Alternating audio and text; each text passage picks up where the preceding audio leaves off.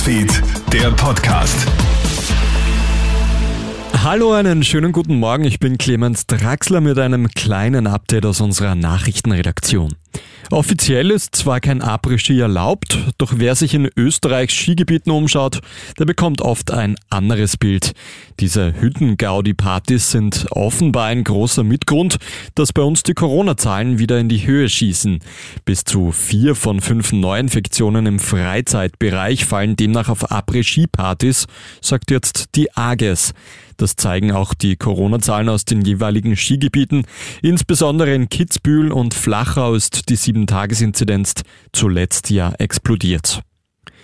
Russland plant offenbar einen Sabotageakt in der Ukraine. Dadurch möchte die Regierung rund um Präsident Wladimir Putin einen Vorwand schaffen, um ins Nachbarland einzumarschieren. Die USA warnen jetzt vor dieser Eskalation in der Ukraine-Krise. Mehrere Websites der ukrainischen Regierung wurden bereits Ziel einer großen Cyberattacke.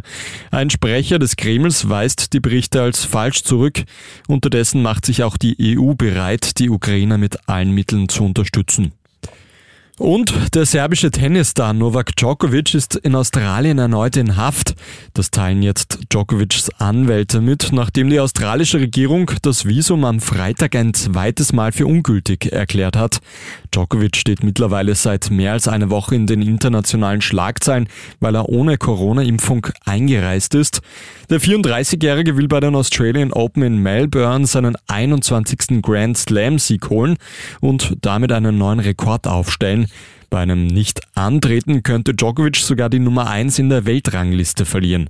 Eine Gerichtsverhandlung am morgigen Sonntag soll dann endlich Klarheit schaffen, ob der Tennisstar im Land bleiben darf. Das war's schon mit deinem Update für heute Vormittag. Ein weiteres, das kriegst du dann wieder am Nachmittag. Einen schönen Tag noch. Krone Hits, Newsfeed, der Podcast.